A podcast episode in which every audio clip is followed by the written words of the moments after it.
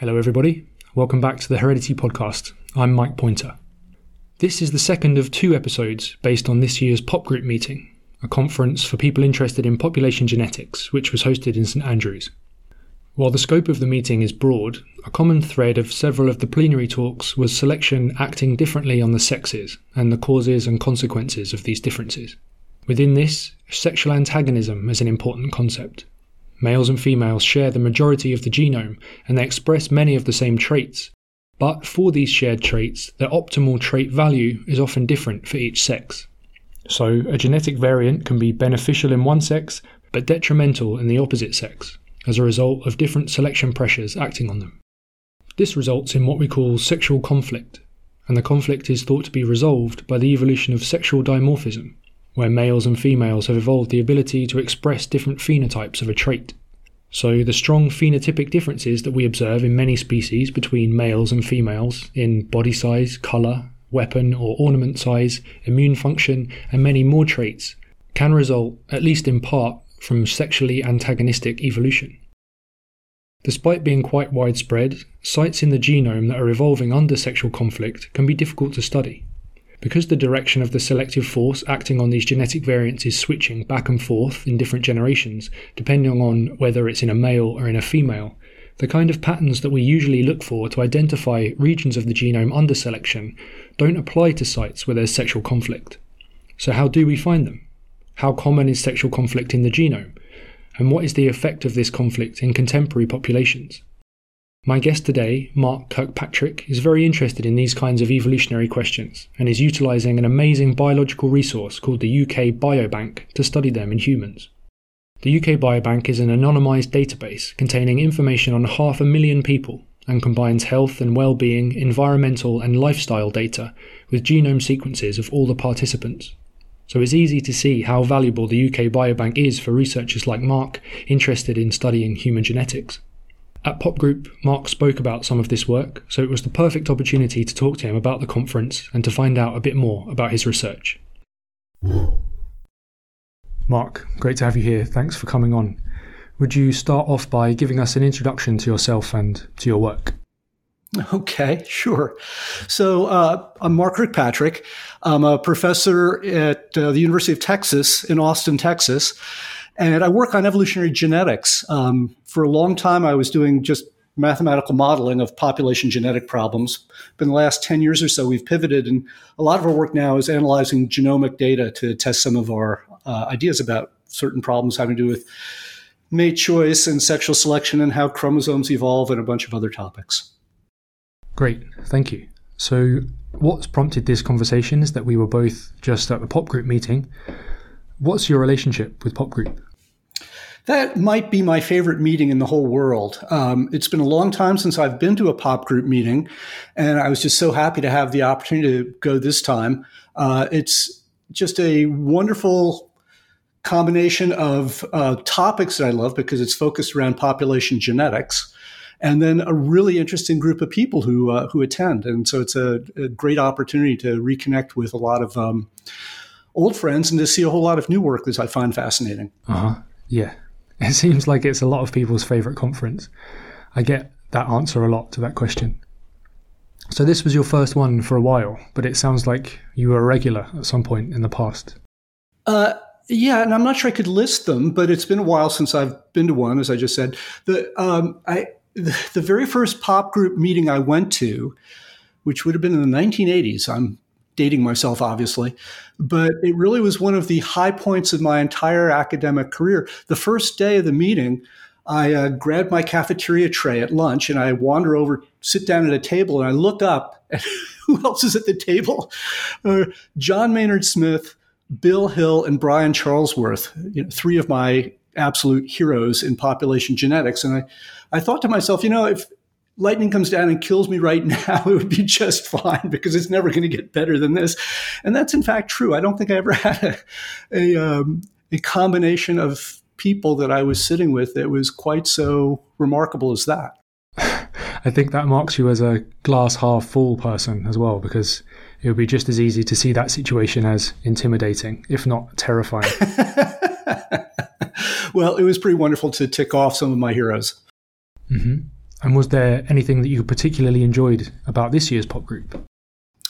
Oh, yeah. Two things, actually. One was some terrific talks. Kristen Bombley, who I had not met before, talked about genome duplication. Her talk was great. Susan Johnston works on the evolution of sex differences in recombination. And that's a topic that our lab has also worked on. And her real deep dive into getting at the basis for that is really a revelation. She gave a tremendous talk also. Who else? Kirsten Johansson, who works on Litorina, has a long-term collaboration with Roger Butlin. I've followed their work for years, and I've met Roger, but never met Kirsten. And so seeing her give a talk was a real treat, and being able to finally meet her and catch up with the latest on that story was a high point for me as well. Yeah. For last month's podcast, I spoke to Susan Johnston, and we dug into her talk and her work. Excellent. So for anybody that missed that, that sounds like a recommendation from Mark to go back and listen to the previous episode. I thought that... And I'm not sure how intentional this was going in, but I thought that all the plenary talks dovetailed with each other remarkably well. That would be Mike Ritchie being his usual marvelous, prescient self. I mean, Mike is a really old friend, and it was a real treat to see him.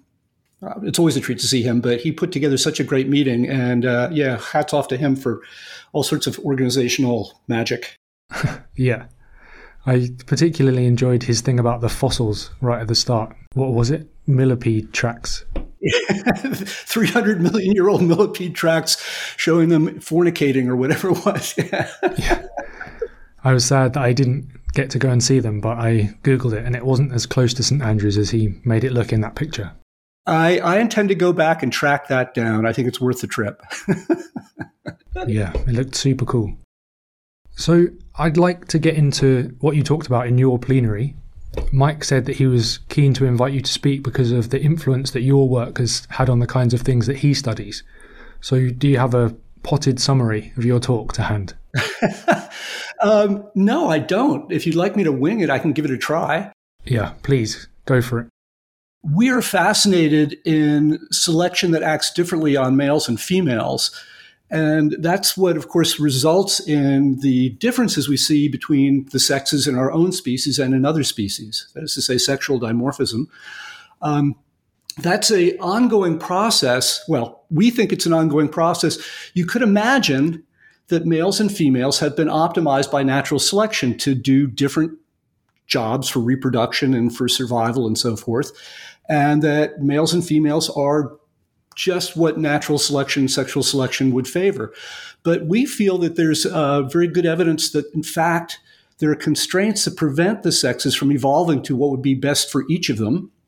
And so what we've been diving into recently are the data in the UK Biobank. We've developed a new approach that allows us to look for selection that's happening in the current generation. And what we see across the genome is a signal of selection acting to make males and females even more different than they already are. So that's an ongoing process that is working in our own species. And we feel there's very good evidence from other labs that's also acting on other species in sort of analogous ways. Fascinating. And the reason, as I understand it, that you have to take this single generation approach is that the usual signatures that we look for as evidence of selection just aren't there with variation that's evolving under sexual antagonism, right? That's exactly right. The standard tools that have been developed for the last 25 years in molecular evolution detect signals in DNA variation that are due to selection that has acted over dozens or hundreds or even thousands of generations. The problem with detecting sexually antagonistic selection is that on autosomes, each generation, the autosomes are moving back and forth between males and females, and that erases any signal of selection that built up in the previous generations. So we have to detect a very, very weak signal that has developed only within the current generation. And what we find is that we have to give up on the goal that many people have of identifying individual genes that are targets of selection, But we find that by aggregating the signal across the entire genome, we can say a number of interesting things about how strong selection is, what the distribution of selection coefficients is that is leading to sexually antagonistic selection, what types of phenotypic traits are under sexually antagonistic selection, and a bunch of other topics that are interesting to us. Okay, cool. I hadn't quite retained the fact that because the signal in a single generation is so weak that you can't look at specific sites, but you have to aggregate the signal across the genome. Right. We are getting a distribution of selection coefficients, and we estimate selection coefficients for every SNP in the genome, but many of those are false positives. So just by sampling alone, you'll get allele frequency differences between males and females that we would interpret as selection if we didn't know better. So what we do is we estimate a distribution of selection coefficients for sexually antagonistic selection across the genome. And then we randomize the data and then recalculate that distribution. And what we find is that there's a strong enrichment for high values of the selection coefficients in the real data that we don't see when we randomize the data. So that's the signal. That's the smoking gun that we're looking for. Great. So that's the human stuff. But from my notes on your talk, you also went into other species. Are those things that your lab is actively working on, or were you highlighting examples that support the same kinds of conclusions in other organisms? Yeah, and I guess I should open up my own talk to get the list of species. These are studies done by other labs. We have worked on sexually antagonistic selection acting on the sex chromosomes of fishes, but that's not something I talked about at Pop Group in St. Andrews this year. And that's a whole different set of tools and somewhat different set of questions. But more generally, yeah, there are a number of labs that have got very strong evidence for sexually antagonistic selection acting in other species, including insects and other vertebrates, in addition to humans. So what are the burning questions in this area that you're dying to know the answers to? Well, I'm very excited that quite recently we were able to answer a question that I've been wondering for years. What we have found, as I just outlined, is that there are differences in the allele frequencies between males and females in humans. And those are differences that are built up because males that have alleles that are beneficial to females but detrimental to males die at a higher rate. Females that have alleles that are beneficial to males but detrimental to females also die at a higher rate. So what we're saying is that there's actual mortality that results from this type of selection. And one question that we've got is, how much mortality is there? Our current estimate is that about 1 in 1,000 deaths are the result of sexually antagonistic selection. So I don't know whether you think that that's a big number or a small number. When I ask my friends what they think, half of them say it's a big number, half of them say it's a small number, but it is what it is. And the point being that there is a highly significant, greater than zero rate of mortality that is resulting from this kind of selection. I guess whether I think it's a big number or a small number depends quite a lot on what you mean by a death being attributable to sexually antagonistic selection. Right.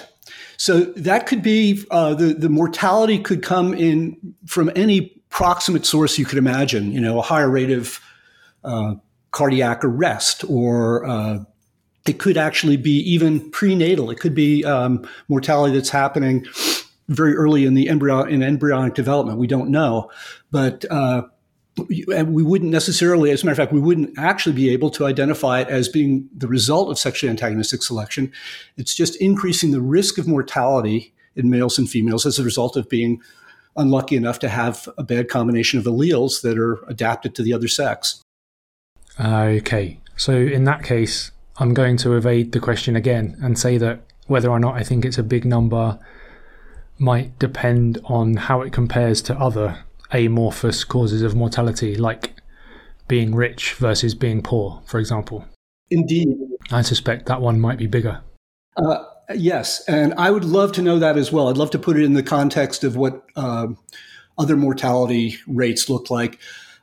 To date, we have not been able to get data from publicly available sources that are comparable, that are measured on the same scale as what we are doing. So I can't tell you that. But I'm pretty certain that the mortality rate that we're estimating for sexually antagonistic selection is less than it is for heart disease and dementia and other leading causes of death. Gunshots in the United States, for example. I'm sorry, I shouldn't laugh. But it's probably greater than it is for the rate of people who die by impaling themselves on umbrellas. I will get back to you when we've got a more substantial or more concrete number, but for the moment, I can't really put it in context, unfortunately. Okay, well, that will be super interesting, as has been this whole conversation, Mark. Great to talk to you, and even though it's getting late here now and I'm off to the pub, I know that it's still early there in Texas, so have an enjoyable and productive day. Thank you very much for joining me. Thank you. That was Mark Kirkpatrick, professor at the University of Texas. Thank you very much again to Mark for his time and for being so upbeat and making me sound so much funnier than usual. Mark gave the final talk at this year's Pop Group meeting. If you're a student or a researcher interested in population genetics, then I highly recommend keeping an eye out for information on Pop Group 58, which will be held in January 2025 in Sheffield, supported as usual by the Genetics Society and Heredity. The podcast will be back next month, returning to the regular format, speaking to authors of a new Heredity paper. In the meantime, you can find the journal at nature.com/HDY, with cutting-edge science and information on how to submit your own papers for publication. I'm Mike Pointer. Thank you very much for listening.